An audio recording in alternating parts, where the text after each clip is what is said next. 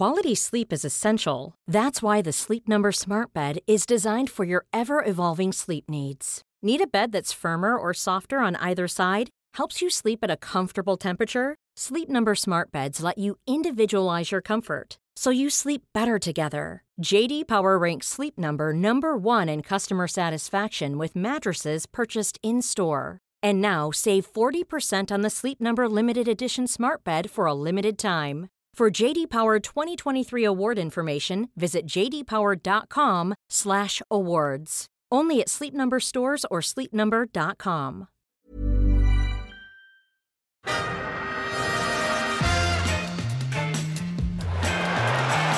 Ahí va a llegar el gol del Arsenal Ozil. Marca Mesut Ozil. That is some absolutely world class sitting down there, staying at home, just sitting down. Oh, look, there he goes. He's eating his fourth sandwich of the day. This is remarkable. This is Arsecast Extra. Hello and welcome to a brand new Arsecast Extra, as always, with James from Gunnerblog. James, goodly morning to you because I got that perfectly this week. I didn't fuck it up. Wow, it couldn't be goodlier. That's Could not. amazing. Yeah. It's not That as if the I, first time ever. Yeah, well, I wasn't even practicing or anything. So, so it's there like you go. when you don't think about it. It's like Theo Walcott and finishing. The less you think about it, the better it gets. The better it gets. Yeah, exactly. The automatisms, podcasting automatisms. How are you? I am good, thank you. I Good. think I've learned something this weekend, which is that basically, normally in my life, I don't Mm. really do a five day week. I'm sure you're sort of the same Mm. because of football and stuff. You end up working a lot uh, on the weekends, and Yeah. but but in the absence of football, I have. I think there's my door just gone. I don't Oh, know. No, Gone so early for an interruption of the podcast. One second, I've just got to answer the door. Okay, no problem.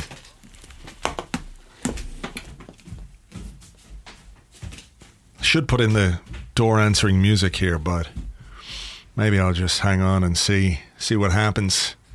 Is anyone interesting calling to James's house? Can't hear. Probably the postman. Maybe the, elec the electricity guy come to read the meter. The gas dude. Could be any number of people. We'll find out soon enough. Who is it? Hello? Hello. Hi, who was it? Do you know what? It was the postman, Right, thought it might be. and he put the thing through the letterbox, but he knocked as well. How do, how do you feel about that? Do you think that's good postmanship? Because it's like, well, now they know they've got a delivery. Or do you think? seems it seems too much. It's ostentatious. I agree. It's like.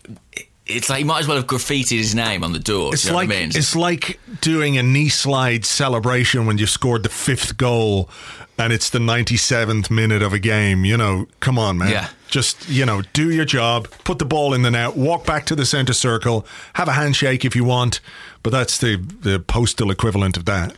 There are some quite funny Arsenal examples of um, knee slides gone wrong. I mean, obviously, what's not funny is uh, Patrick Vieira injured himself. I think. Doing That's right, he? yeah, scoring against Manchester United in the 97 98 season.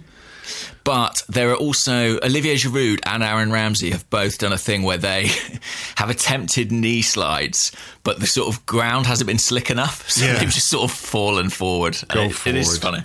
I don't mind things like that. I think things like that are, are amusing. We need more Yeah. of that. I, I miss That- things like that. Part of the tapestry of football, aren't they? They sure are. They sure I'll finish are. my point that I was making. Which was? about weeks. Oh yes, I'd forgotten completely about that. I was, you know, I know. uh, it's sidetracked almost by like the it postman. wasn't that interesting. Yeah. Yeah, I know. Uh, But th- basically, I have been doing more of a Monday to Friday and then trying to have a weekend. But Right. the problem is, once sort of once I get to about halfway through Saturday, I'm kind of like, oh, I've sort of got nothing to do actually. so I get quite fed up in the second half of the weekend because I'm stuck in my house. Yeah, no, I mean, we've, we've been sort of watching classic movies of a Sunday and watching a movie on a Saturday night. You know, while many That's people good way to do it. many people are doing things on Saturday night over Zoom and stuff like that. I'm I'm going to mention something now, but because um, my daughter is in Barcelona, we watch a movie together. and We all just sort of WhatsApp, you know, about how terrible the movie Mm. is and and stuff like that. And then Sunday evening classic movie. So we've done The Godfather parts one, two, and three now, um, the last Right. three weeks. So yeah, it, it gives a little bit of structure to it. But uh, were you doing quizzes by any chance at the weekend? Oh, yeah, mate. Yeah, so listen, many quizzes. I'm gonna I'm gonna give a shout out to the guys. Um, got an email from Ross. He said, "Me and my friend were longtime readers, listeners to the podcast, and they've set up this thing called Quarantined Quiz." Uh, which is Okay. at quarantined quiz on Twitter, and you can join in. Uh, the website, let me see if I can find it here. I should have had this up. Um, boom, boom, bum. I know it was here. I'll just search my email for the word quiz because I don't get too many uh, quiz related stuff. It's emails. the quarantinedquiz.com. Apparently free to play, but if you give a bit of a donation to charity, that's that's the deal with that. But they sent us um uh, a Twitter kind of quiz question thing here, which I've looked at briefly but haven't really looked at. So I'm going to send it to you on the chat thing here. You can open it up and see if we can get these things, uh, get these questions answered. So there it is going through to you right now. okay. One for your followers after I'm going to look. Name these three ex Arsenal players. Yeah. Um, Uh, So- so on my on my on my uh, screen, the image hasn't loaded. it hasn't. So reload, just refresh it, I guess. yeah, well, let's try it in a different. Oh, here you go. Yeah. Oh, it's emoji based clues. Exactly. So I looked at these briefly and couldn't figure them out because I'm really shit at this kind of stuff. So the first one is map truck leg truck long horse t-shirt. We all remember him. Yeah, I mean, he was an excellent signing. yeah. Second one is uh, I don't Shrug. know. I don't know. shrugging. Lion. Yeah. Lion. Lion. Sandwich test tube A. Yeah. And then the third one is music notes tent bell. Yeah. So I'm a little bit um I'm not good with stuff like this. Are Right, you good at, at this? You've been doing loads of quizzes, quizzes. so I, I figure you are the expert at what's going on here. So By the way, I've still got more people, more friends coming out of the woodwork being like, shall we do a quiz? At this point in lockdown, it's like if we haven't done one before now, why why are we why we wouldn't hang out normally. Why are we doing a quiz? exactly, and like if you were so fucking into quizzes, why Yeah. didn't we do any before? Exactly. I mean, I I never honestly thought I would be doing as many quizzes. On this, I haven't got a clue. I haven't got a clue. Map. Map truck Map. leg, world van, van. Oh, oh. oh.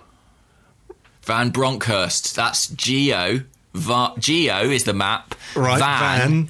Knee, the knee of the leg. Ah, okay, van. Then van again. bronchial for the Bronch for the horse. lungs. Horse. T. A t-shirt.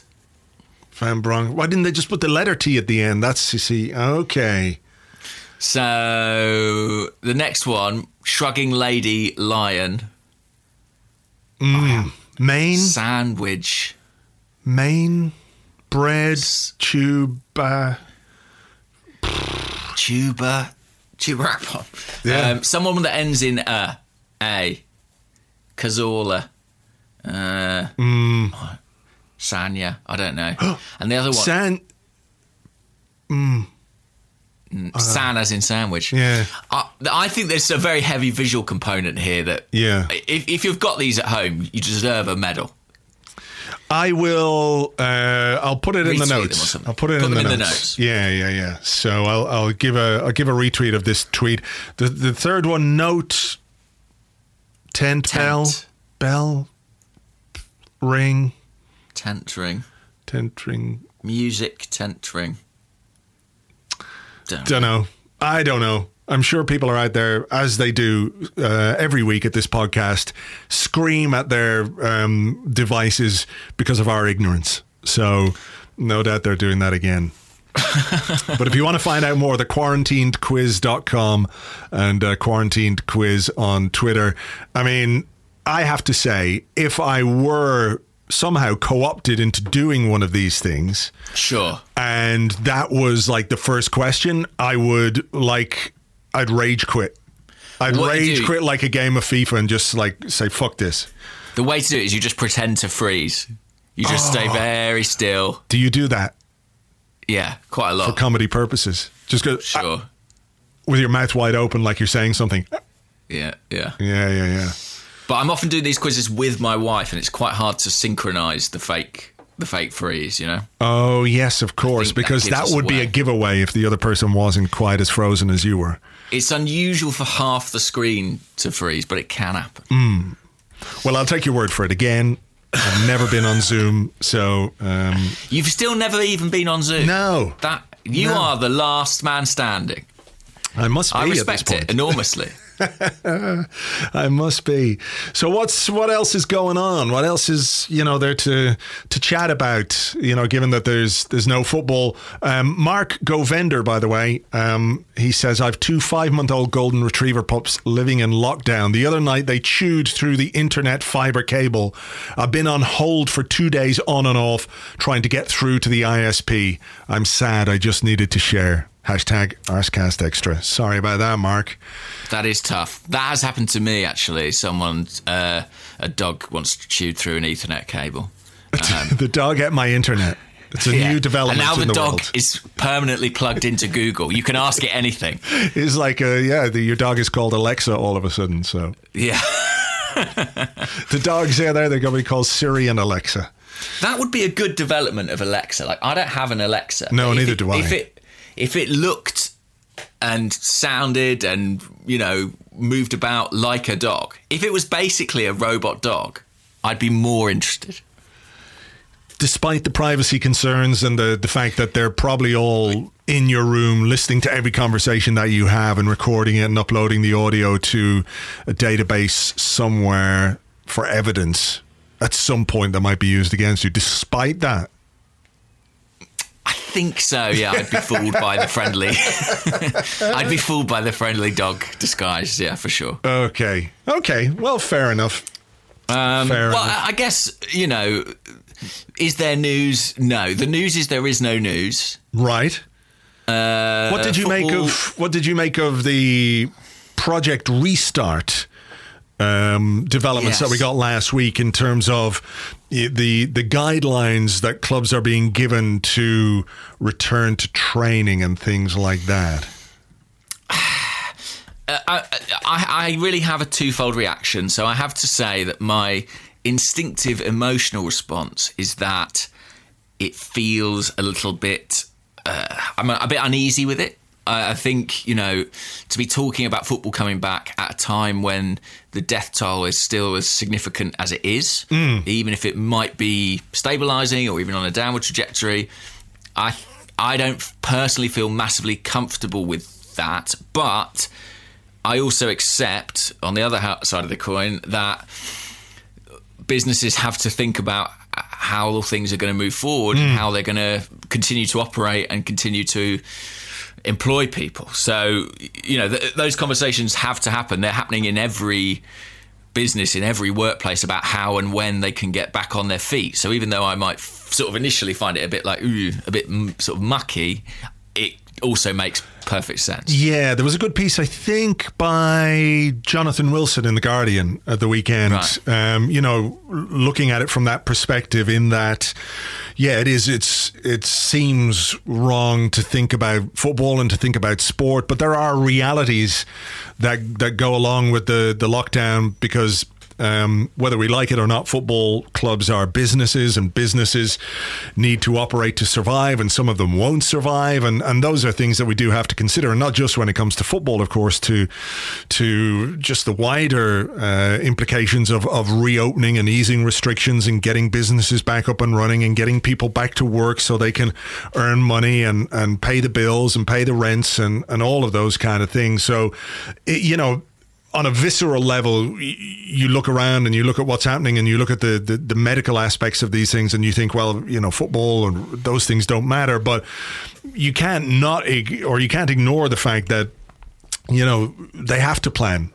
Uh, and, and clearly, from an Arsenal point of view, uh, the, you know, and not just Arsenal. For every football club, there are real financial implications. I don't know if you heard the uh, Nigel Phillips from the Arsenal Supporters Trust on the Yeah. Arsecast on Friday, and you know that's a pretty bleak picture for a club like Arsenal, which is by any standards a rich football club with a lot of cash in the bank uh, relative to most other football clubs in the Premier League. Uh, you know, the ones who aren't owned by nation states and oligarchs aside. You know, so if if if if it's bleak looking for Arsenal, what is it like for the rest of the clubs? What's it like for clubs in the lower divisions and, and everything else? So I think they do have to talk about how it can come back, uh, but obviously then um, act on the advice of, of medical experts and, and scientists um, about when exactly it might happen. But Yeah, because you know, even if you say, "Well, I don't think it should be coming back until next season," it's not like that means next season is going to be anything like a normal season. You know, so sooner or later they have to find a way to move forward. Um, and I think you know this will be a big week in the UK uh, because you know we're expecting an update later in the week about how and you know how and when lockdown might be eased, and that will impact loads of businesses, including football. But yeah, I, I, I, I mean, look, they're still looking at, at June, and it's almost it's almost impossible to say because if I think, well, we've been in lockdown here for about six weeks, that feels like an absolute age ago that we went into it, and we're talking about about six weeks in the future or something like that. So so much can change so rapidly that even though it might seem incredibly uh, ambitious at this point, it's difficult to know what the landscape will look like then. Yeah, and then there was uh, talk of playing the games uh, behind closed doors. Obviously, I think Yeah. everybody's accepted that, but at neutral venues, um, Yeah. which is a decision that apparently has been made on the advice of of the police, um, because. Uh, let's say Arsenal are playing Tottenham, uh, and there's, uh, you know, there are fans congregate congregating outside the ground, even though they can't get in, just to sort of experience some some of what football is about. You know, to to um, mitigate those risks. I don't know. Arsenal would be playing who knows where, whether you know Birmingham playing at Villa Park or whatever it might be. You're not going to get local fans hanging around outside the ground. You know. Um, which makes sense, I suppose, but it still raises some some questions, doesn't it, about the like it would make you think what's the fucking point in a way. Mm.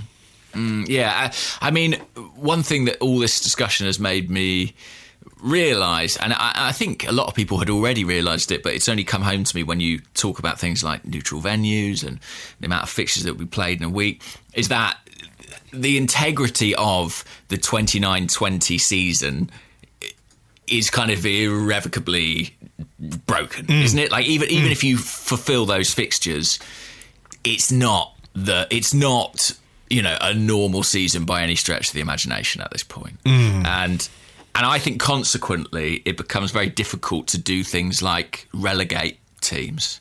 Uh, I would be surprised even if they play out the remaining fixtures if they relegate anybody from the Premier League, just because I can see so many legal issues of clubs saying, well, you know. It's essentially not fair. We didn't get our yeah, didn't get our home games. whatever. Yeah, yeah. I mean, look, uh, uh, I know that Premier League clubs and Premier League operators and, and everything else have come in for a fair amount of criticism uh, over the last number of days, and you know the idea that the money is driving the decision making, which you know I think it is to a certain extent. But I do have some measure of sympathy simply because nobody ever expected to have to deal with a situation like this uh, and the, the the ongoing lack of clarity as to you know if by some miracle they were able to say look it will be safe to play football again in June or July at least you can sort of plan for that and make some sort of forward plans um about what's going to happen next season etc etc Yeah. um, but because there's just no way of knowing when anything is going to be normal or safe or you know even if football does come back and restrictions are eased what if there's a second wave of the virus that requires another shutdown or lockdown it's yeah. so difficult to make any definitive plans it, it, has to be fluid the whole time so i do have some sympathy in that regard uh, for the people trying to to to make decisions because yeah how, how do you make anything fair Yes, I, I think uh, I have sympathy too. I suppose where where a bit of conflict comes into that is that, there does seem to be, if you look at the clubs who oppose playing the remainder of the games for the season, it is it does seem to be those who might be relegated, and the clubs who want to finish the season are the ones who might secure European football. Um, mm. So you know, people are incentivized in different ways. Uh, you know, yeah. if you think if you look at someone like Sheffield United, it'd be a disaster for them for this season to be voided effectively, or Liverpool being the obvious one, right? What would happen with prize money? Um, you know, because of the uh, you know the, where you finish in the Premier League, yeah, you get x you know x amount of prize money, and then I think there are some issues or uh, some of that is tied to the overseas rights in a way, or did it used mm. to be? Mm. Maybe it's equalised now that every team gets the same amount of over overseas rights money. Um, but you know that would be an issue as well, wouldn't it? That you know you're still talking millions of pounds there when it comes to prize money and potential European football, and yeah, just another angle. Yeah, I mean that's another reason that I think you know the season will be finished. Be that by playing the games, by points per game, by whatever means necessary. They will determine standings. I think for this season. Mm. Um, but I, I yeah, I, I, just it, it won't be a season like any other, and you know it, it will always have that asterisk against it. And I think the same will be true of next season. Next season will be decidedly unusual. Decidedly mm. unusual. I mean, it makes me think. Remember when Spurs were building their stadium and people were sort of querying the integrity of, well, they're playing some of their games at Wembley and some at White Hart yeah, yeah, stuff yeah. like that. It's like yeah. that's small fry now, you know. Um, and and and yeah, I mean, uh, just a purely selfish thing here. I sort of look at it and go, uh, am I going to be at these games? Like, you know what I mean? Like, are the journalists going to be allowed to attend them? Yeah. Uh, if so, what you know, what does that involve? Are we allowed to do press conferences? Are we allowed to? I can't imagine a mix zone is, you know, likely. No. So I mean, there's all that stuff to consider as well. That's true as well. Yeah, because you know, press boxes are are are generally quite tight, aren't they? Mm-hmm, um, mm-hmm. You, you, know, it's difficult to Extremely. sit two meters away. Too tight for me, some of them. I mean, I've got to tell you, Everton's. I'm too big for that press box. It's a nightmare. And you're, but yeah, so yeah. how do you do that? Do you spread people out? And then I think, you know, when crowds start to come back in, well, I imagine that will be gradual rather than the Emirates going from zero to 60,000. I imagine they might stagger it and let you know, a certain degree of. But how? How could you do that? How can you say only these people are allowed in? Do you do it by mm-hmm. ballot or something? Like, let's say they they decide you you can have one third capacity in the ground because it spaces people out. A, how do you sort out the spacing? And B, if you've got 40,000 season ticket holders, how do you tell 20,000 that they can't come in? True. Assuming, like, assuming that like anyone is renewing their season tickets. Well, yeah, for games a few people happen, made yeah. the joke that in that circumstances, Arsenal would still announce the attendance as fifty nine thousand. yeah, of course they would. Of course. Um, yeah, it, it is sort of grimly fascinating, isn't it, to envisage how it might play out. Mm. And, and and also we're all talking about the Premier League at this point, but uh, you know the divisions below that. I think mm. it's even more desperate. It, you know the television money not being quite what it is at Premier League level, or not even nearly what it is, shall we say, uh, those clubs are dependent on the revenue provided by match going fans. And without that, can they function at all? I think, mm. you know, the Football League and the Premier League are on different timelines here. Uh, and much of that is down to to finances. And well, I mean, yeah, I mean, they'd be much more impacted by football being played behind closed doors because so much more Yeah. of their revenue comes from from tickets and match day revenue and everything else. Well, I don't know. I'm glad I don't have to sort it out. That's all I'm saying. I can just sit here and pick holes in every single uh, theory or, or plan that they come up with rather than have to do anything myself.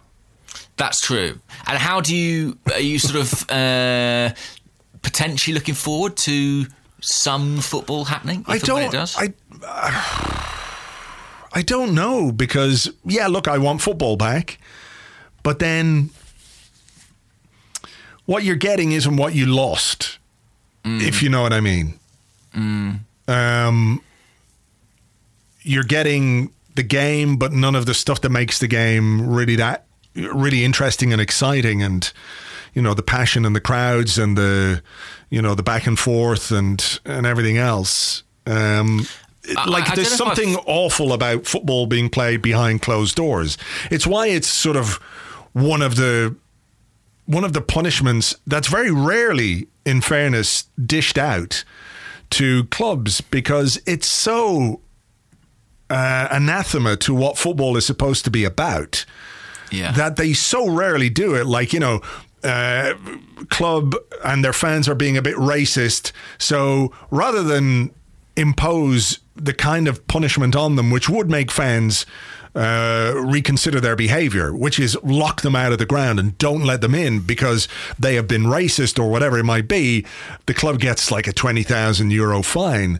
Um, you know, the games authorities have been uh, extremely reluctant, despite the fact that it, it would have been merited in many, many more cases. They've been extremely reluctant to impose that kind of sanction on football clubs because it just goes against so much of what football is about and what makes football great as a, as a spectacle for those inside the ground and, and obviously those watching on television as well. And now we're mm. being asked to say or to, to consider the idea that football coming back in this guise is somehow a really positive development. Okay, it's good we'll have football back, but as a as a as a spectacle, as a piece of entertainment, it's lacking something fundamental. So I don't quite know what to feel about it, you know?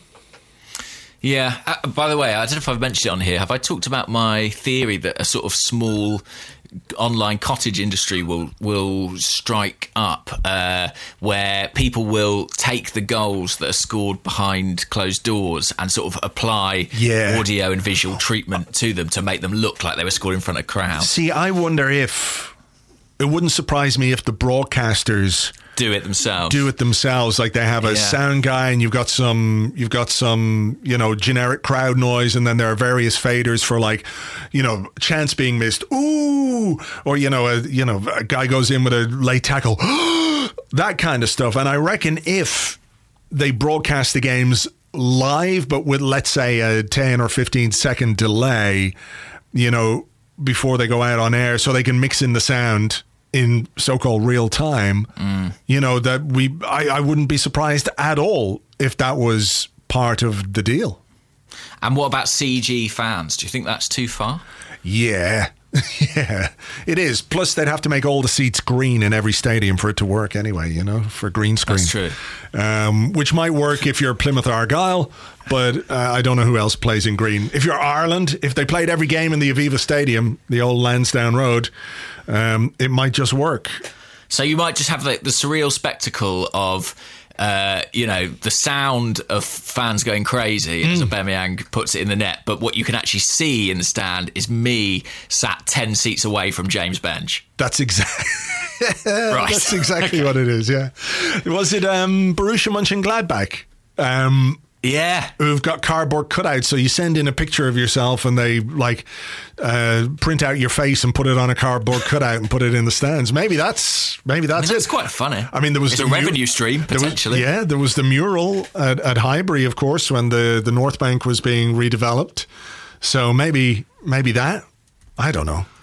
I don't know. I mean, they could get like the like big cloth drapes that sort of stretch out over all the seats. Because you'd only need to do it maybe on what 60% of the ground? Because the cameras are on one side.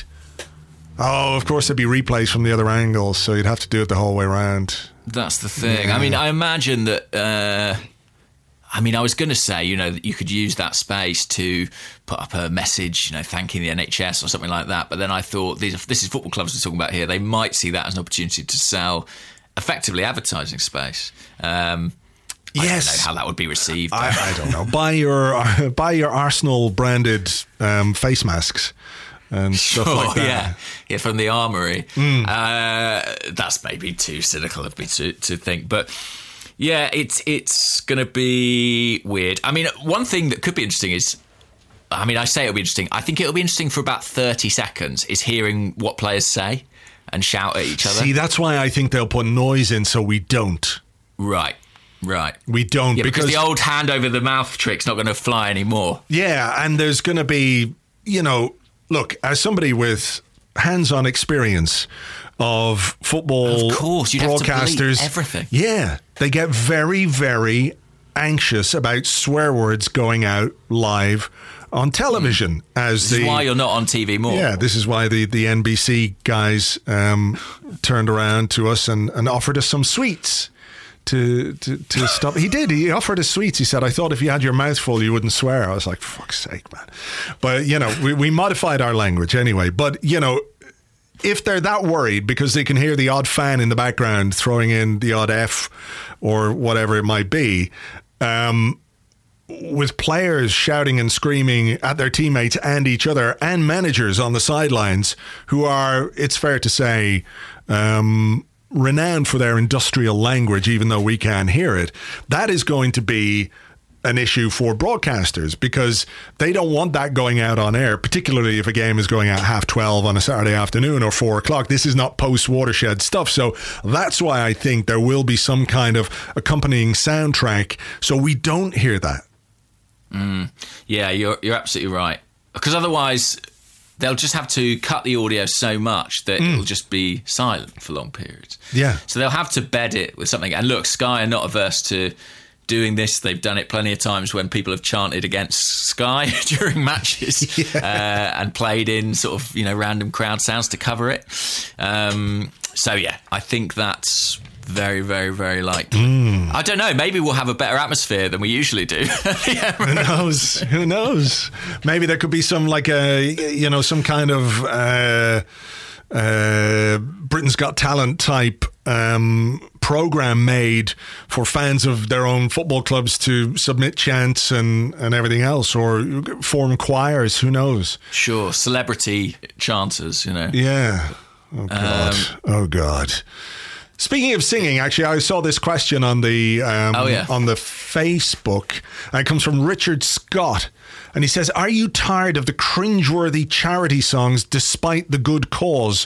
What's the worst uh, you've heard and the worst football team cover song?" Right. Well, I haven't heard it, but is is her, is her name Amanda Holden? Amanda Holden, the actress and presenter of uh, Britain's Got Talent. Right. I'm sure I read that she had released a charity record. Hang on, Eh, have I got this right? I don't know. You tell yes, me. she has released her debut single, a cover of "Over the Rainbow" to raise money for the NHS. Oh my god! I was going to do a tweet at the weekend actually, and I was I was going to. I actually had the WhatsApp thing written out, and then I was like, "Oh no, I won't." But I was going to say, like, can you just take a quick picture of yourself pretending to sing into a microphone? And I was going to pretend to sing into my microphone here, and then I was going to do like we've come together to do an Arsenal podcaster version of Imagine, you know, to raise awareness and to lift the spirits of of of the people That who would are. actually be very funny. It would have been, but then I just kind of I had to go out somewhere, and then I forgot to do it. So We get me, you, the guys from uh, Arsenal Vision. yeah, Elliot. Elliot would have been fucking well on that. He would have done it. All we'd have to do, he'd say, "This is not a joke. I'll do it." I'm surprised it." he hasn't done it, actually. hey, shout out to the Arsenal Vision guys who've raised a load of money, actually. Yeah, for the Arsenal Foundation. Well done, chaps. That was brilliant. Uh, Ten thousand pounds, I believe, for the Arsenal Foundation. So congratulations to those guys, and well done to everybody for their generosity in supporting the cause. But Amanda Holden, yeah, I mean, apparently it entered the charts at number four. So look, Somewhere over the rainbow. I can't object to the good cause, you know, and the money raised. But I, I can't imagine buying a record by Amanda Holden. No, neither can I. Neither can I. What about football songs in general? I was reminded um, when he asked that question of what I think is one of the most egregious moments Go on. in both football and pop music history. And it is the Anfield rap. oh, Now I know Yeah. there's a great website called the Anfield Wrap, and hello to those guys who are, uh, you know, doing all their Liverpool stuff. they've reclaimed the term. They have, but they've put a W in front of it and sort of made it respectable again. But the reason this always got on my tits was the very first line. And uh, I'm going to play it for you here and see if you can figure out which bit of this makes me want to give uh, John Barnes a wedgie. All right? All right. Here we go. Liverpool FC is hard as hell. United, Tottenham, Arsenal. Arsenal. Liverpool FC is hard as hell. United, Tottenham, Arsenal. Arsenal. Arsenal? What the fuck is Arsenal? I don't know. Come on, man. Know. Uh, Yeah, that's they've really worked hard to make that rhyme. I know, like hell. I know sometimes you've got to, but that's that's not that's not good enough. Liverpool FC is hard as hell. Oh God, man. Yeah, that's I bad. mean, someone actually messaged me on Twitter uh, in the week. I'll give them a shout. Their name is Northbank at at AJDeb90 and said, "Remember this? Mention it on the podcast tomorrow." And it was a YouTube link to. Uh, the Arsenal version of Hot Stuff. Oh, yeah, from yeah. 1998. Do you remember that? I do. Christopher and Nicholas showing them how. Uh, one of the lyrics reference to Wasn't um, was it um, in the podcast I recently did with Amy? Hmm. Didn't she say that she was on the backing vocals for that? I think Or that might be was it right. that was know. that the song that she was doing the the backing vocals for? I can't remember. Wouldn't remember. surprise me. She's got fingers in a lot of pies. Right. Uh, I'm just looking up the lyrics now because there are some great ones in that. I seem to remember Luis Boa Morte gets mentioned. like it's one of those things where, like you know, they try to mention everyone, but it results in like some slightly dubious uh, lyrics. Yeah. Does anyone have a document of all the lyrics? I don't know. What uh, what other football songs? I mean, what was the Spurs? Ossie's on his way to Wembley. Yeah, exactly. Anything anything involving uh, Chas and Dave can get in the fucking sea, of course, because it's you know Tottenham. Um, you know, I think we we have to give a mention to Paul Gascoigne as well. Fog on the Tyne. Yeah, which was it's all his. truly- It's all his. It's truly truly appalling. But then I I was I found a um, an article. I think it's on Bleacher Report. Um, and apparently Morten Gamst Pedersen did a song. Yeah. Um, Ryan Babel did a freestyle rap. Not the only one to do that. You were talking, was it Quincy? Quincy Owusu What's he called now? Blow. Blow. Blow. Blow. Um, Uh, there are more. Clint Dempsey was a rapper. yeah, Basil Boli and Chris Waddle did a Yeah. song. Of course. Hoddle and Waddle. Well, there was Hoddle and Waddle, but Basil Boli and Chris Waddle. I Waddle. Love you. Darling, I love you. Da, da, da, da, da. Unbearable. Now, this one, this one really surprised me. Go on. Vinnie Jones teamed up with Jools Holland to do a version of Big Bad Leroy Brown. Wow. What the fuck? Too many people were on too much cocaine back then. Yeah, I think. yeah, I think. Speaking of blow, I think that might well be the case. Uh, there are some absolutely. Andy Cole had a song. Do you remember that was quite bad? Um, Oh, I it forget was- what it was called. It was It was terrible though. It was called Outstanding, Yes, it was. and it was not great. It was, Was not, not good great. at all. Uh, I'm just looking through an album of football songs, and there are things on there that I didn't know. Ruud Gullit, not the dancing kind. John Justin Fashanu, do it because you like it. Right. Okay. Okay, interesting one. It is a Uh, it's a murky world. It's a murky, murky world, and I have to say I'm a little bit sad it's over because I th- I think there's something definitely very funny about it. Um, We haven't had one for a while, have we? Like there hasn't been a. I think Memphis Depay is the closest. He's done a couple of. Have you ever seen his Memphis Depay sort of Instagram raps that he does? No. I think No. they'd make you want to tear off your own skin if you did. Right. Okay. Um, well, that's yeah. that's pretty much made my mind up there. But yeah, I mean, Arsenal had uh, hot stuff. I'm trying to think if we had something in 2002. I, don't, I think that No, was the last so. one. Uh, all right. Well, look, having exhausted the world of football and football songs, it seems like a good place to leave part one. Okay, So we'll do that, and we'll come back in part two with your questions, plus James, some magpie content. Oh, I'm so excited. Right after this.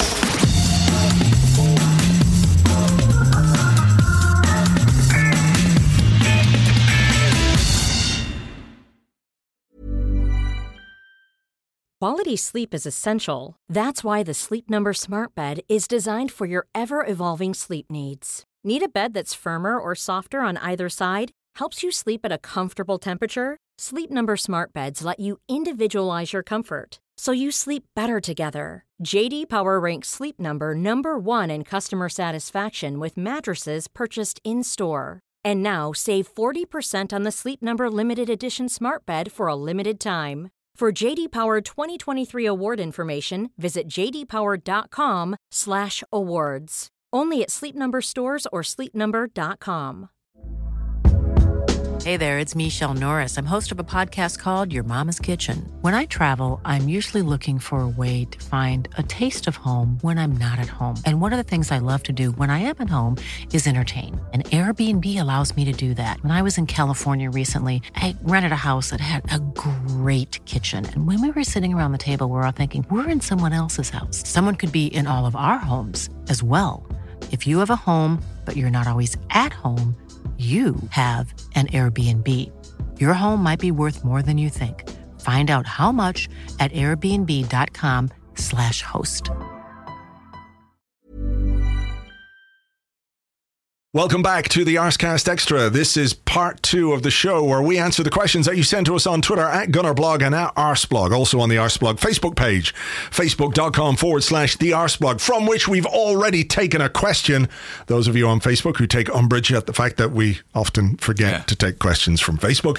Your, Uh, your next question will be in 10 seasons' time. whenever that is. And uh, also on the Arseblog Discord server, which you get access to if you are an Arseblog member on Patreon. I'm going to start, James, with the Magpie content because uh, I think we need to we need to do this. Then we'll get into some questions. Um, so you remember a few oh gosh, I don't know how long ago now, but we discovered this thing called Cameo. I'm well aware of Cameo, yes. on which celebrities peddle their wares and you basically send them a message and they send you a video back and it's like oh dear uh, snoop dogg you're the greatest. Will you say hi to my grandparents? They love you. And snoop dogg will do a message to your grandparents or whatever it might be.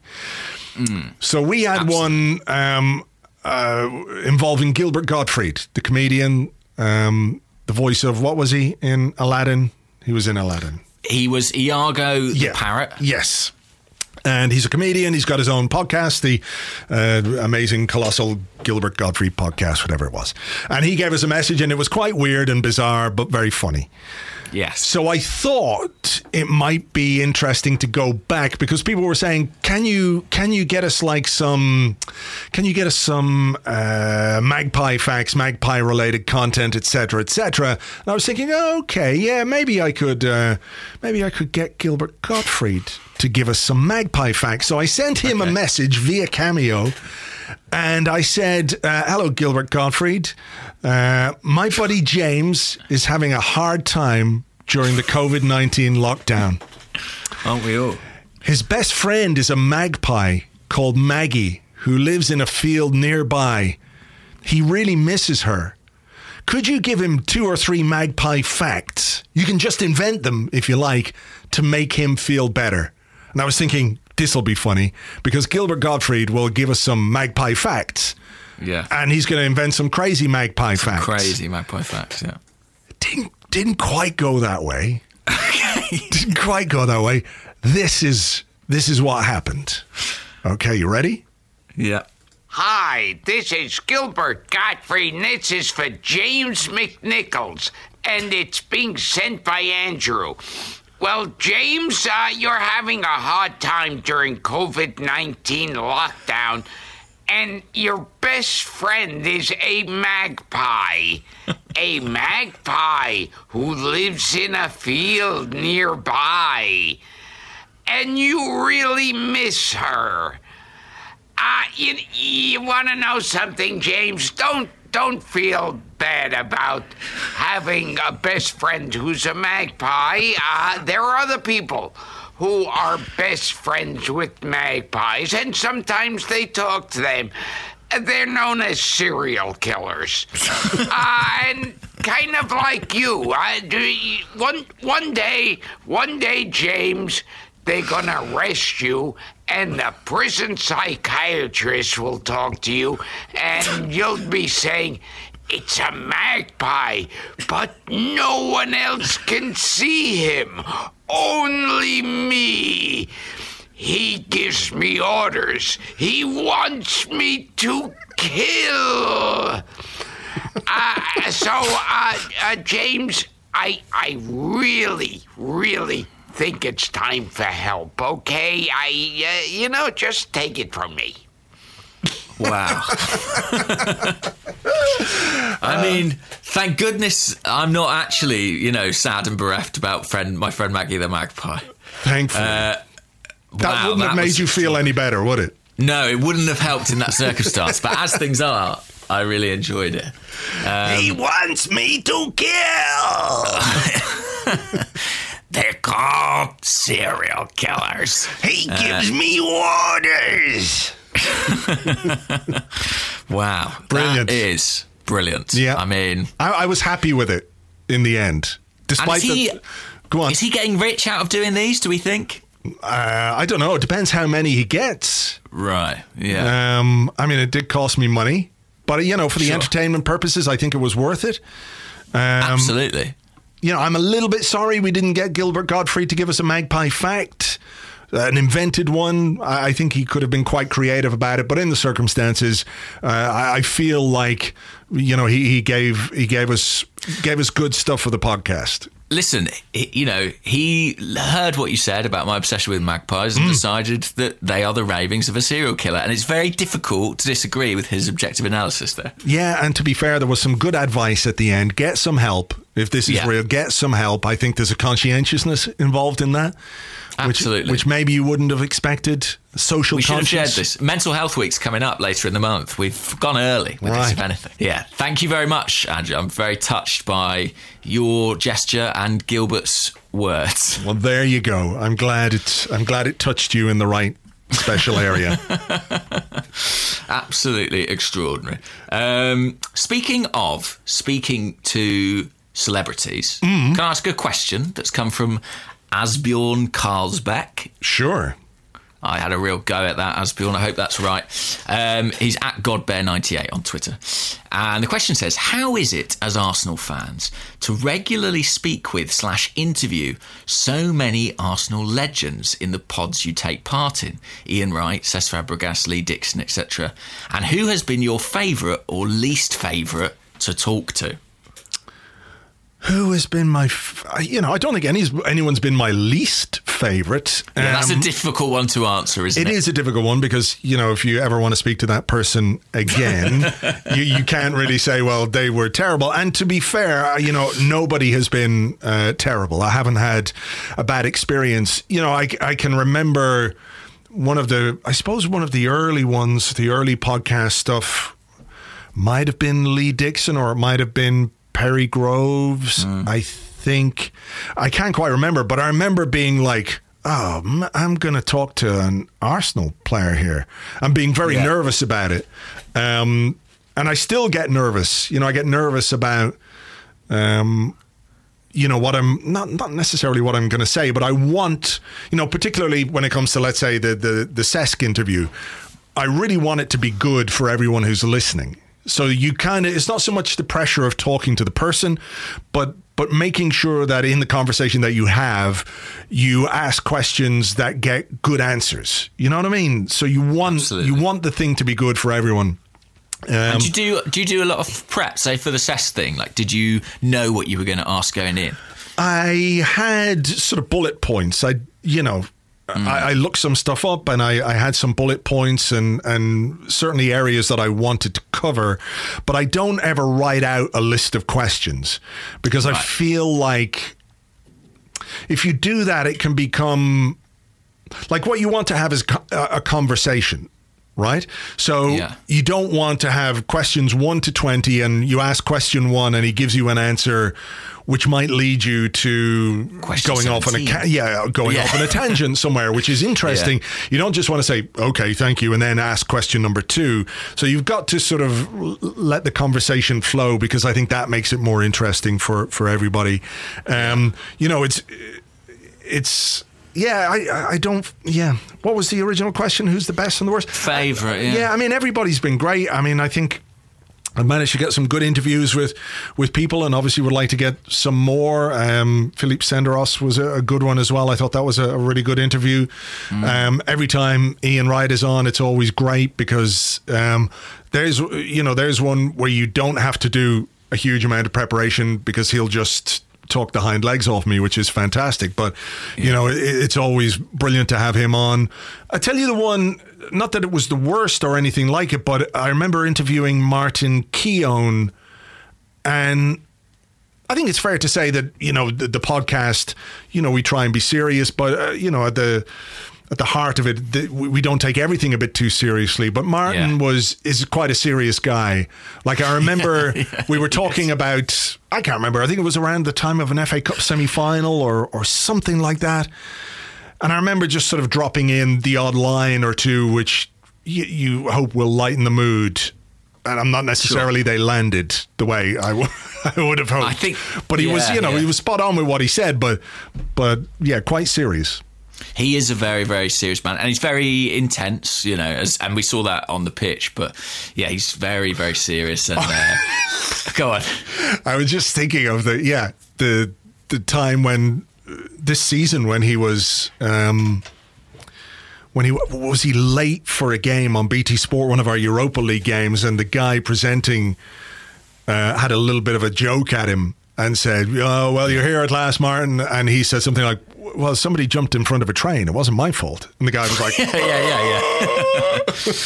well, there are all these great stories that come out of old Arsenal training sessions where, you know, when they used to play a one touch game, Mm. all the rest of the squad used to try and make Martin lose because he was so hated losing and took everything Yeah, yeah, so, so seriously. Um, in terms of the best, it's really hard to say, but I have to say that. Um, we on Handbrake Off last week we had Bob Wilson on, Yeah. and he was talking about the uh, 1970 is it the Fairs, The Fairs Cup, final? yeah. Fairs Cup final, which sort of predated the UEFA Cup and now Europa League. But hearing the way he speaks about Arsenal and Highbury and how evocative his memories are, you know, it, it really it, it made me connect with the club in sort of a different way. It's sort of you know the the tradition and the history and what Arsenal means beyond you know the results and beyond you know the the media and the stuff that we're sort of dealing with day to day. Um, I thought he really spoke to that in a great way, and he's such a brilliant storyteller anyway. Uh, that that one really sort of stood out to me as a recent one that I thought he was he was brilliant. Yeah, and it's and how does it feel speaking to these people? Like Andrew says, always slightly nerve wracking. Uh, always slightly nerve wracking picking up the phone to someone who you watch play football, and uh, always exciting too. Yeah, positive, you know, you don't want to say anything stupid that makes him go, oh, "That fucking Jesus, what the fuck." absolutely. Why have I given my time to to this person, or what have you? But you know, um, I've go got on. to say as well, actually, just uh, someone else who I think's been really interesting. I've I've actually interviewed them a couple of times, uh, and someone who I think we gave a bit of a hard time in their tenure at Arsenal is Dick Law, uh, who used to do Ar- Arsenal's transfer negotiating.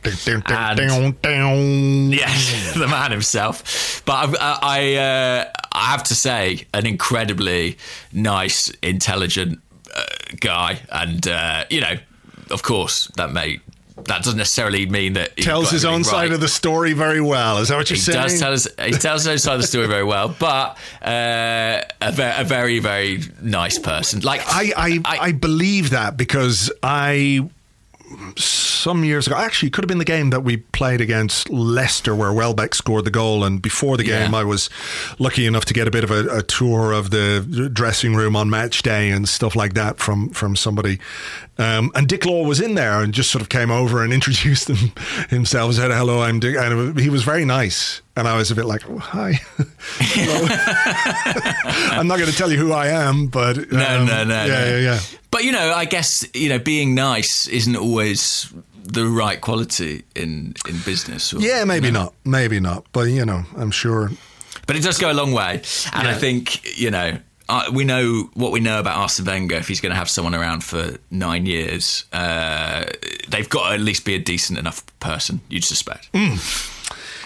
Okay, is it my question? Um, It is. Okay, um, from the Discord, Scott Rogers Wolfson says, I've been watching back old games. The 98 FA Cup final, the 5 1 at the San Siro, Arsene's first game, a 2 0 win versus Blackburn Rovers. What past games would you say are worth a rewatch, particularly games that exemplify the qualities of some of the great players that we've had? Give me his list of what he watched again. Sorry. The 1998 FA Cup final, which was 2 0 uh, against Newcastle, um, Overmars and Anelka. The 5 1 at the San Siro, where Thierry Henry. That's a great one. Oh my watch. God, that goal. I love that goal so much. Mm-hmm. Um, Arsene's first game, a 2 0 win against Blackburn Rovers. Um, Yes, which I yes, don't remember at two all. goals, I believe. Well remembered.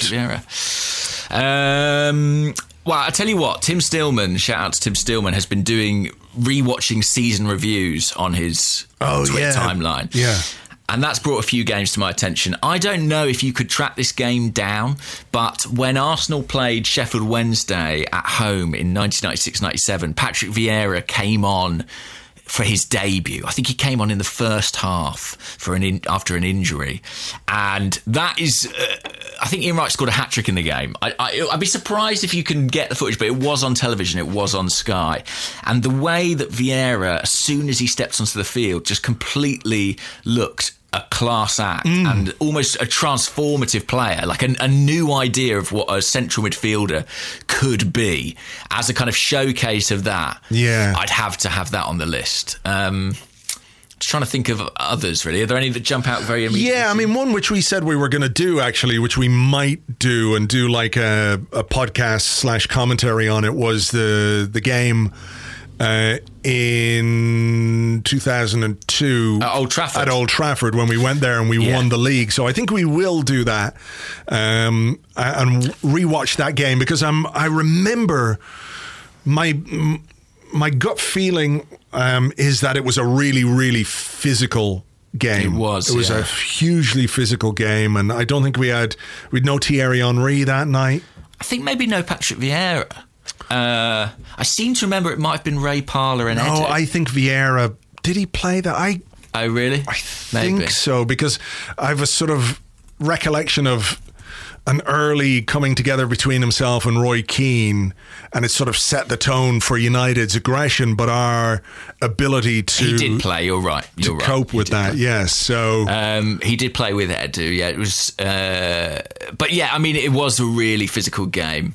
I think uh, I'm right in saying today is the anniversary of. It's only Ray Parlour. Uh, Ray Parlour's kind of destroying Tim Lovejoy. oh and yeah, Um, that was the same week as that Old Trafford game, and I think Ray Parlour was man of the match at Old Trafford. Like he, it was a very industrial game, and he was kind of central to that. yeah. Um, that game also featuring the confusing celebration where I thought Kanu jumped over a standing Sylvain Wiltord. yeah, everybody thought that Jay was actually kneeling down. Um, Uh, yeah, that was a good. I mean, if you've not seen Arsenal four, Liverpool two from the Invincibles campaign, that's an incredible match, I think, and performance, particularly from Thierry Henry. Um, Yeah, I'm just trying to think of games which don't uh, aren't surrounded in sort of disappointment, if you like. Um, do you know what I mean? That Yeah, that they come yeah. from seasons which are a bit heartbreaking. I mean, yeah. Well, you I look mean, at the so- team and you go, "Oh wow, we should have, we should have fucking done more that season, etc." Yeah, I mean, 2006 a tricky one in that respect, you know, because obviously we- we got to the Champions League final and no one ever wants to watch that game ever again. But along the way, you know, winning in Madrid, for example. Yeah, the Real Madrid game. I definitely watched that In fact, again. both Real Madrid games, actually, like the the nil nil at home was one of the most pulsating nil nils you'll ever see. Remember that Lehmann save from Raul? I do. yeah. Unbelievable. At a time when Raul was sort of the golden boy, really, of Spanish football, didn't miss a chance, you know, Yeah. as far as we could see it. Um, yeah, so that that that would be a great one. I think as well another interesting game from that campaign would be the Juventus match, uh, the home game, Vieira's return to Highbury, and Fabregas uh, scoring one and setting up another. Like that was a seminal night. In some The one where Robert Pires slide tackle Patrick Vieira took the ball. Yeah. I mean, yeah, I mean, yeah, some some big games there, and I think obviously uh, if you're going to look at, things for entertainment purposes, you know, the five twos um, against Yeah. Tottenham. if you don't remember those ones, they're definitely worth checking out. Yeah, the, yeah, the yeah. 2014 FA Cup final, if you're more recent to it. Um, don't watch the 2005 FA Cup final. We, we were so bad. we somehow won it. Unbelievable! It was such a bad game. Watch, watch the penalty shootout. We took we took good penalties. We did, yeah. To be fair. Um, yeah, I think they would be the ones. I mean, it'd be interesting to go back and watch 98 winning at Old Trafford, Mark Overmars' goal. That was such a huge game. Oh You know, yeah, yeah, yeah. Who was playing right back for United that day? Some Spencer was that his name? Was it? Uh, Or I, I know what you mean, John. Uh, John Curtis or someone like that. yeah, yeah, yeah. Maybe that was his name. Overmars Yeah. destroyed him. Yeah. Maybe it was John many- Curtis. I It was John Curtis. He was taken off after 52 minutes There you go. for Um, Ben Thornley. So I don't know. uh, yeah, that's. I mean, there are so many that are great. I Yeah. mean, if you don't remember the Invincibles, I always think the five-three win over Middlesbrough is astonishing. Oh yeah, that's a brilliant game. Brilliant game. Because it has everything. It has everything. You know, amazing football, the Highbury screamer when the Franck Queudrue goal goes in. Absolutely, All you hear in the yeah. back is "Ah!" amazing. Brilliant goal from Jose Reyes, and obviously a poignancy about that. Yeah, Uh, yeah, some good, one. ones. Some good good ones there if you can track them down. Um, and uh, yeah, we'll do that. We'll do the the O2 game at Old Trafford, and we'll maybe you know we'll press play at the same time and just watch and commentate. And and um, I'd be I'll be interested to see what kind of observations we make based on the game, the way we play, and based on what United, you know, because at that time it was two two behemoths, two really really good teams. Um, Yeah, and without wishing to prejudge it, I think we will we will be really struck by how much more physical we are then than we Hmm. are now, in some ways. Okay. Um, but we shall see. We, shall, see.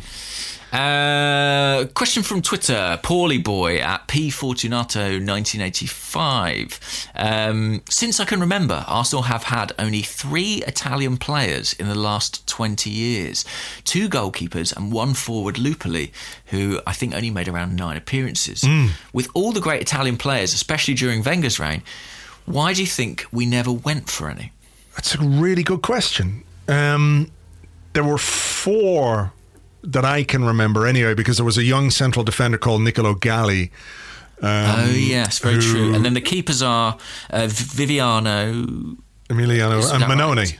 and Mannone. Yeah, yeah. and Lupoli. Uh, unfortunately, Nicolo Galli died in, I can't remember what year it was, but he was only 16, 17 maybe, uh, in an accident back home on a, a scooter, a moped of some kind. Terrible. which is quite tragic. But big things were really expected of him. But I, I don't suppose he would have been what you would consider a typical signing because he was with the club from a very young age. So he w- would have been one of those, you know, that grew up. Um, in the academy, sort of taking like a Szczesny route to the first team, if you like. Um, why didn't we bring in Italian? That's a good question. There haven't really, of all the nationalities, there haven't been that many like it feels to me like Italy was slightly underrepresented in Premier League terms. in general? Well- like I know there were some some good players who came, some of them towards the end of their careers, if you like. If you think of Vialli and you think of um, who? Oh, do you know who signed for Chelsea? And I r- always really liked him as a player, and he got injured very early on. Was Casiraghi? Yes, you had a terrible injury. I mean, I was Yeah. going to say Chelsea had a real culture of Italian players. They did have like Italian. Uh, you know, Gullit was manager who had played so long in Serie A. Absolutely. And Vialli arrived, and Yeah. he was also the manager there. And Zola. they had, yeah, they had Zola, they had Casiraghi, they had Di Matteo, they had they had a centre half from Milan too, a really top centre half who came over. I, again, towards the end of his career. Um, Sheffield Wednesday, of course, had Carbone and Di Canio. Yeah. you know that was. But they were kind of relatively unique in that period. You're right. There was a novelty about people coming from Italy. I think Well, Di Canio came via Celtic, Celtic, he? Yeah. Um, I think that there are a couple of things. I think Serie A was pretty strong in that period, so maybe there was kind of less of a temptation. I mean, if you they were the sort of that was quite a golden period, I think, for Italian top flight football. Um, but yeah, it was almost like a cultural thing where they would appear at certain, cl- and it's funny, like Chelsea. If you if you go to Chelsea, the Italian restaurants are kind of still there, where you know they all went out for dinner, and in the way that Arsenal had that French clique, Yeah. that Chelsea had that for Italy, and I think we just went in that direction, maybe, and that's where Wenger's contacts were. Yeah, I mean, but isn't it curious when you think about it that three of our greatest ever players came to Arsenal? They weren't Italian, but they came to Arsenal via Italy. Um, Yeah. Dennis Bergkamp from Yeah. uh, Inter Milan, Patrick Vieira from AC Milan, and Thierry Henry from Juventus. And we also signed in the 90s David Platt for some, from Sampdoria. Yeah, Uh, less said about that, the better. less said about that, but I'm sure there are. I mean, we were definitely scouting Italy. It's not the case that we weren't. I recently spoke to Declaw. uh, Damian actually. Oh, right, okay, yeah, yeah, another yeah. name Yeah. um, at it, and he was talking about watching Thierry Henry at Juventus uh, in 1997 through to 99 when he started. And um, so, you know, it's not like we weren't bothering with it. Yeah. Uh, yeah, it just didn't. It, it it just didn't really ever take off. I'm trying to think if there were Italians that we were linked with and missed out on. Um, I think I seem to remember we were linked with Zvonimir Boban quite a bit from Italy. Really? Um, obviously, he's not yeah. Italian. Yeah. Um, but I'm just trying to think of any more. I mean, in the last few years, there have always been sort of like crazy stories about, you know, what's the centre back at uh, Napoli, Koulibaly, or you Yeah, know, yeah, yeah. the striker at Torino with the hundred million pound buyout clause or something like that. Yeah. But I've I've always taken them with a bit of a pinch of salt because it's just not a historic shopping ground. Yeah, us, yeah, really. true. I don't know why, but you know, maybe it'll change. Who knows? But uh, we're not spending hundreds of millions, uh, millions of pounds on anyone, uh, as and when football goes, because we've got to, uh, you know, spend our money Well- on sound effects. I guess. Uh, am I right in saying that Gabriel Martinelli could yet choose to play for Italy? He could, even though I think he is going to play for Brazil, isn't he? I think so. He has sort of. He was called up for He's a squad. Yeah, but there was a squad that was supposed to take place this summer, wasn't there? Um, some tournament that he was called up for. It's the Olympics, I think. Oh. It would have been. Right. Well, there you go. Um, well, that's not happening. Um, speaking of Martinelli, uh, Kean O'Sullivan, who's at Kean O'Sullivan 21, says, Morning, gents.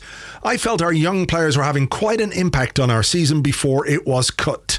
Do you have a standout moment for each one? Can be good or bad.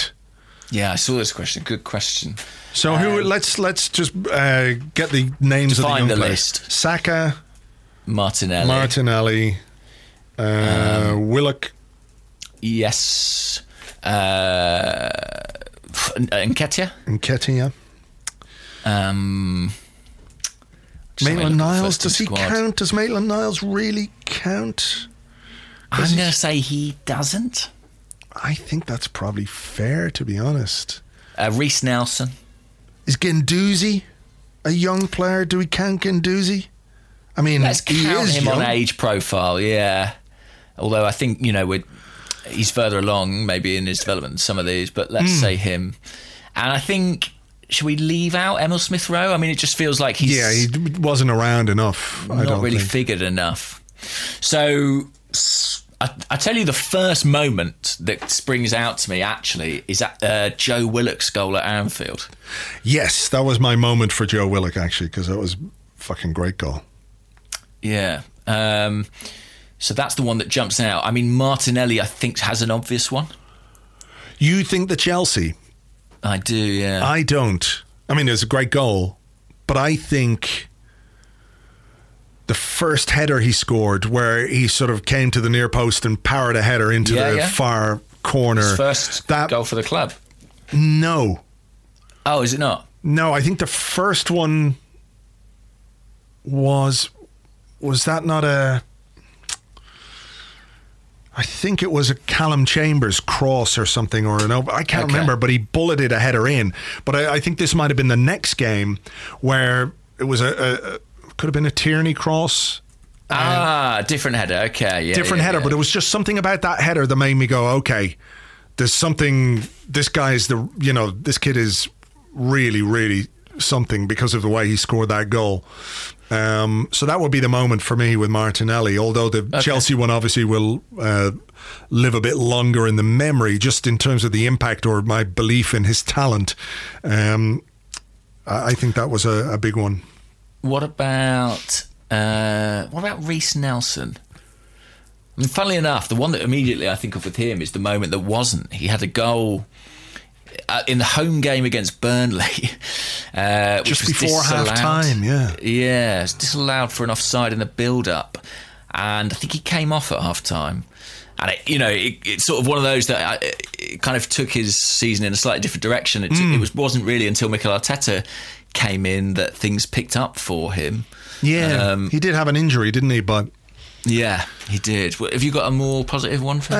Um, I think maybe the, the the the game where he, was it the FA Cup game? The Leeds game he scored. Um, was it? Yeah, Uh, and he, maybe the next one where he played and you got a couple of assists, maybe. Or Ah, that was down at. I know it was lower uh, league, wasn't it? Portsmouth. That was. Was that when Torreira got injured? Yeah, correct? Yeah, yeah. yeah. So that one for me. And I suppose as well, just maybe the idea that Mikel Arteta used him a little bit on the right hand side ahead of more expensive options, if you like, um, just because he provided that kind of um, what you call it, that kind of structure uh, to the front three or front five or whatever you want to call it was just interesting. That was an interesting thing. What about Saka? All of it. I mean, all of it. I mean, I liked. I didn't like the bit where he didn't sign his contract, his new contract. I, did, I wasn't a fan of that bit, but you know, hopefully, hopefully they can make that happen. I think with Saka, there are so many moments, but I can't help but think back to Frankfurt. Was it Frankfurt? He played in the front three and he scored his first Arsenal goal from about 25, 30 yards. And it was a great strike. And it was just one of those moments from a player where you think, oh, he's not messing around. No, no, no. Uh, I mean, look, there have been other fantastic. Is there one for you? the nutmeg, um, and then the assist. Sure. I think uh, you know just to have the. I know young players can often be audacious and try things, but um, you know, just to have that confidence and ability uh, at his age, uh, you know, really stands out. But yeah, his whole season really has been or was until it was stopped. Great. What about Nketiah? I mean, I think for me, the the games where he was started ahead of Lacazette were were you know again that was an interesting message from Mikel Arteta and a show of faith in the talent that he had and you know he did score didn't he um scored I think the few Everton game, wasn't it? He he kept his place and he scored in that match. Um, yeah he'd hit so the bar in the previous game was it or Newcastle, yeah, I think so. He'd come really close. And I think he hit the bar again against Everton, actually. But uh, that would probably be. I mean, for Hmm. him, the moment is Arteta keeping him, isn't it? Yeah. I think. Yeah, it is. You know, because he played, didn't he, in the in the FA Cup against Bournemouth towards the end of January, and I can't remember Correct, if his yeah. if his future had been absolutely decided at that point. But you know, because he could have gone on loan, but yeah, to get in the team to score and then to start, you know, some Premier League games and, and score in the Premier League. He scored against Everton and, and what have you. So, yeah, those are the moments. Mm-hmm. Uh, Guendouzi, did we say we'd have Guendouzi? I, Yeah. I, just trying to think, really. Not as easy because not necessarily one of those players who, you know, is that eye catching. I think he won the f- penalty against Aston Villa. Yeah, I have to say the the the drive. I have to say that Aston Villa performance from him Yeah. was good. Uh, really good because we were down to 10 men and he took on responsibility. He did win Yeah. the penalty. He drove into the box. And it's the kind of game I think that suits him, if you like, in that it's a bit chaotic. You know, I think I think Yeah. maybe some of his issues are with structure and fitting into something that's a bit more rigid because he does like to, you know, um, not saying he's like a schoolboy who just wants to be Run on the ball all the time, but you know, he does. He really wants to be involved, and I think tempering that to an extent and, and, and instilling in him more structure in his game is is something that Mikel Arteta will be keen to do. But that Aston Villa second half performance from him was really really good. so that'll be the Mm, I one for me. one. I think that is the one. Good Okay. answer. Uh, here's a question from. Ba, ba, ba, ba. I don't know who it's from actually. Okay. Yes, it's from Lee, who is at Earl Grey underscore 23. Do you think the likes of Aubameyang will regret not signing when there has been an offer from the club on the table? Given the current state of affairs, could it be they don't get an offer of the same level from the club or even from an outsider?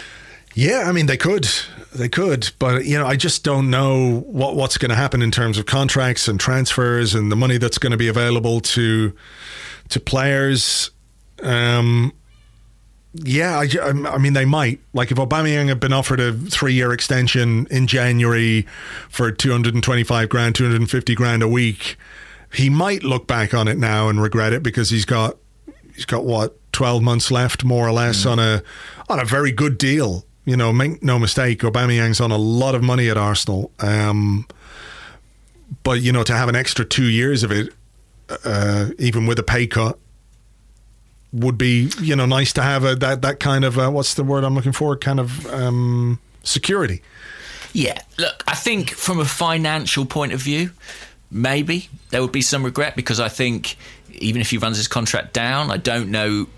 In a post-coronavirus world, I don't think he's going to get the same offer that he would have done. You know, I think all businesses will be impacted, but I don't think it will affect him from a football point of view. Shall we say? I don't mm. think that there won't be clubs who want to take him maybe on fractionally less wages or slightly significantly less wages than it would otherwise have been. But I still think there'll be takers for him. You know? Mm. Yeah the good players there'll always be a market for the best players But there's, I, there's but no I am, question I am strongly inclined to say that you know the likely outcome now is that he remains with Arsenal until the end of his contract. I do think I can't see him being bought out at his age and with his salary and mm. with things the way they are. Mm. Here's a question from Felix at Felix Down Under. Why is it I so rarely hear about our most capped player, David O'Leary, or the man who holds the record number of appearances for Arsenal? As a fan growing up in the 90s, he was before my time, so I feel I know nothing about him. He never seems to be mentioned in the same breath as Adams, Wright, etc., etc. Why? I think Leeds is a big part of it. Um, his association with Leeds as manager there, I think, tarnished his reputation a bit. And I think also that he, you know, if you think of the iconic back five of the kind of George Graham era into the Arsene Wenger era, he's he's not in that, you know. Hmm. So consequently, he's been slightly sidelined. But I mean, you must remember him as a player. Yeah, well, I mean, somebody who I, you know, really like because he was a, an Irishman, and back when I hmm. started supporting Arsenal, there were lots of Irishmen from the Republic of Ireland and Northern Ireland in the team. Um, And he was like a very super classy centre half. yeah, he was a good ball playing centre half. I mean, he had his issues with, with Ireland when they were managed by Jack Charlton because uh, Jack Charlton preferred more of an industrial central defender. You know, he didn't want his central defenders doing anything ludicrous like trying to pass the ball to a midfielder or anything like that. So I think he, he didn't really fit too well with Charlton for the most part. He obviously had that very iconic moment in the in the the World Cup um, when he scored the penalty against Romania to put to put Ireland through to the quarterfinals. Uh, against Italy, but I think the, yeah, I think you're right. The Leeds thing, the the the fact that he played for the club during what was a pretty fallow period of time in terms of success and trophies. You know, he he he um, played in the seventies. Arsenal won the FA Cup in 1979, but lost the FA Cup in 78, lost the FA Cup in 80, lost the uh, Cup Winners' Cup final in 1980. The 1980s themselves were a fairly fallow period, um, you know, Yeah. for, for, for Arsenal in terms of success. So, you know, players maybe didn't um, cement legendary status because they won things, you know. Um, he was, of course, part of the team that won the league title in uh, at Anfield in 1989. He was in the team when Arsenal won the the was it the Milk Cup or the Littlewoods Cup uh, against Liverpool in 1987. Um, Right. I remember that game because Charlie Nicholas scored both goals for Arsenal. Uh, but Ian Rush had put Liverpool ahead. And I think the commentator said something like, uh, and this was a stat that was doing the rounds. Well, you know, Liverpool, the last time Liverpool lost a game when Ian Rush scored first was 1932 or something like that. So the odds were very much against us, and Liverpool at that time, you know, during the 1980s, were were just the best team in England. Um, so it was a it was a real achievement to beat Liverpool on that day and win the the Littlewoods Cup, the League Cup, and and whatever else. But you know, he's played 700 odd games for Arsenal. He's there now. You know, he's he's in the director's box quite a lot. And I did email. Yes, yeah. I did email the club to see if I could get some clarification on that, but you know, you know the way they are sometimes. They will give you an answer, but it's there's nothing really to the answer, if you like. You know, so Well, I, I'd sort of asked, yeah. you know, is David O'Leary there in an, in an official capacity? Like, is he now a board member? Is he an honorary this? Is he an honorary that? And it was a very bland, generic answer about how you know certain legends uh, represent the club, blah blah blah. You know that kind of thing. So I didn't get any real clarity there.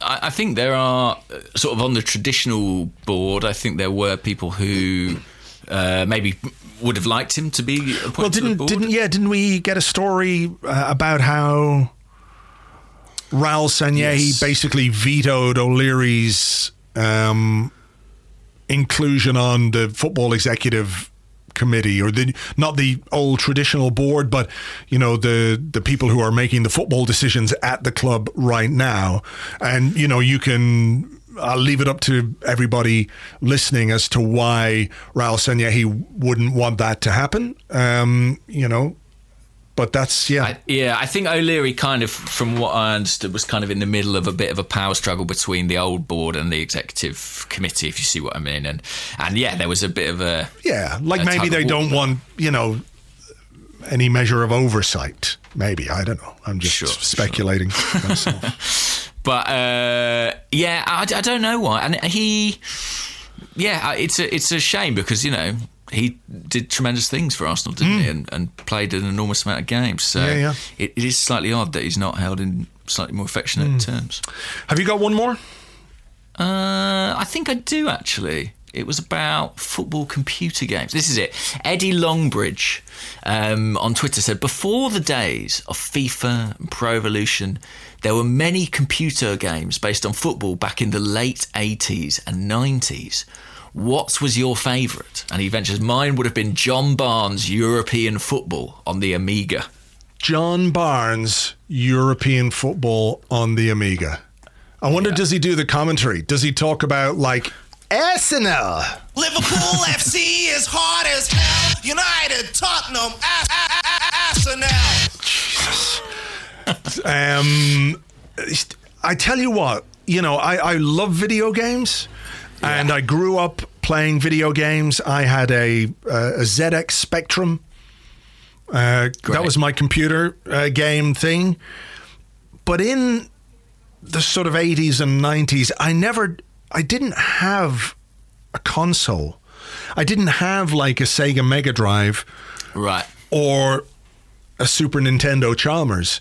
I had, you know, you could hire them actually. You know, video video stores where you could go and rent a video cassette to watch a movie. Yeah, yeah. Those old things.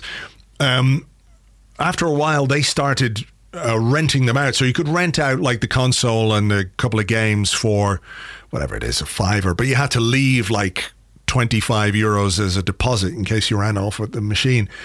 Um, and I don't remember playing too much football on those. It always seemed to be myself and the my brother, the Mug Smasher. We'd hire one and stay up all night, like right through to seven in the morning. But I remember like we played Mario and Madden. We played NFL, a lot of NFL, Madden, Right. American football.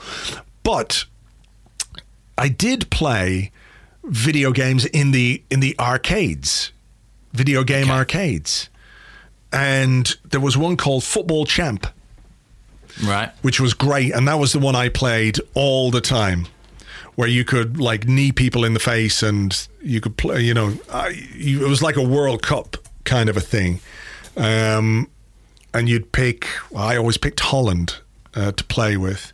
Oh, I'm looking at it now. I think I played that on an arcade, and you could tackle people quite violently. Yes, as I and you could punch them, and sometimes you get sent off, and sometimes you wouldn't. Yes, You ran the risk that. of, of of the referee. Like sometimes the referee would get knocked over and what have you, and he you could then go to town on the opposition. Um, That was a great arcade game. I remember it Yeah. very well. Another arcade game I really enjoyed was Virtua Striker. I don't know if you ever played that. But yeah, that was a bit too realistic. I remember, I remember there was one as well. Again, that I used to play in the arcade, but this would have been mid nineties. Um, football arcade games. Because I loved uh, in these early days Sensible Soccer. Yeah, yeah, yeah. Sensible I remember Soccer? Sensible Soccer. Um, Sensible Soccer was great because you could sort of score from the halfway line if you angled it right. It was great fun. Yeah, there was one of those. I think it was that football champ game had every so often. I don't know how you did it. It must have been some kind of combination of joystick and buttons, but it would do like super shoot and the ball Right. would just fly and the goalkeeper would catch it, but the goalkeeper and the ball would go flying out the back of the net. Yeah, yeah, yeah. to I have a recollection of that. I'd love to. I'm going to have to look this up um, because I can't remember what it was, but I think it was a top-down game rather than a sort of side-on, if you like, in the sort of sensible soccer style. Ah, I can't remember the name of it, but it was brilliant. I spent a lot of fifty pence pieces on that. And I loved the old Championship Manager, like Championship Manager 2 in the mid 90s was Yeah. a really good game. Yeah. Um, still is quite a good game if you get it up on an emulator. And uh, yeah, I think they're the main Hmm. ones, really. I mean, FIFA, funnily, because FIFA's like now, obviously, the game, really. But it really wasn't in those. No, no, no. Pro Evolution was the was the one. Pro Evolution was the the main one. You know, up to about three or four. Uh, Pro Evolution Soccer Two was brilliant. If you could get the through ball, oh, fantastic. Great times. By the way, I remembered. Castello Oh, and Chimeles, Oh, yeah. all They those guys. guys. who played for North London Reds because they didn't have the license. Uh, I remember, yeah, F- Sensible Soccer had that, and Sensible Soccer had like fictional teams as well. Like there was a team called like Fairy Tale Land or something. and they had Hobgoblin up front. He was really good. You'd want to Um, be. Go on, you remember what? Oh, I was just speaking of Italians. I remembered while we were talking about the mid '90s, a player who was sort of linked with Arsenal loads. I don't know if you remember this. Do you remember Beppe Signori? Oh yes, always being talked about as coming to Arsenal in that kind of 96, 97, early days of Wenger, basically. Um, and it didn't happen in the end. wasn't but, uh, Signori the guy who took penalties with like a one-step run-up? yeah, I think so. Left footed, Yeah. very clinical, a a few injury problems. So he sort of fit the Wenger profile of, you Hmm. know, he'd had some injury problems that made him a, a bit cheaper. Um, and yeah, I think he was sort of intended to be the guy, you know, but it didn't didn't happen. We ended up with someone called Anelka and then someone called Right. Thierry Henry. I suppose it was all right. I suppose. Suppose it was okay in the end. I suppose it'll have to do. All right. Well, look, we better leave it there. Um, thank you as ever for listening. Hopefully, we've provided you with some uh, measure of entertainment despite the lack of football during this lockdown and everything else. So, you know, stay well, stay healthy. We hope you're all doing all right and, and keeping well, and you and yours are doing okay. Um, we'll try to do that watch rewatch thing at some point. We'll organise that. Um, we'll chat schedules off air, James, and see what we can squeeze into the week. Um, so until the next one, folks, take it easy. Cheers. Bye bye. Don't listen to the magpie's orders, by the way. Okay. They want you to kill. The voices.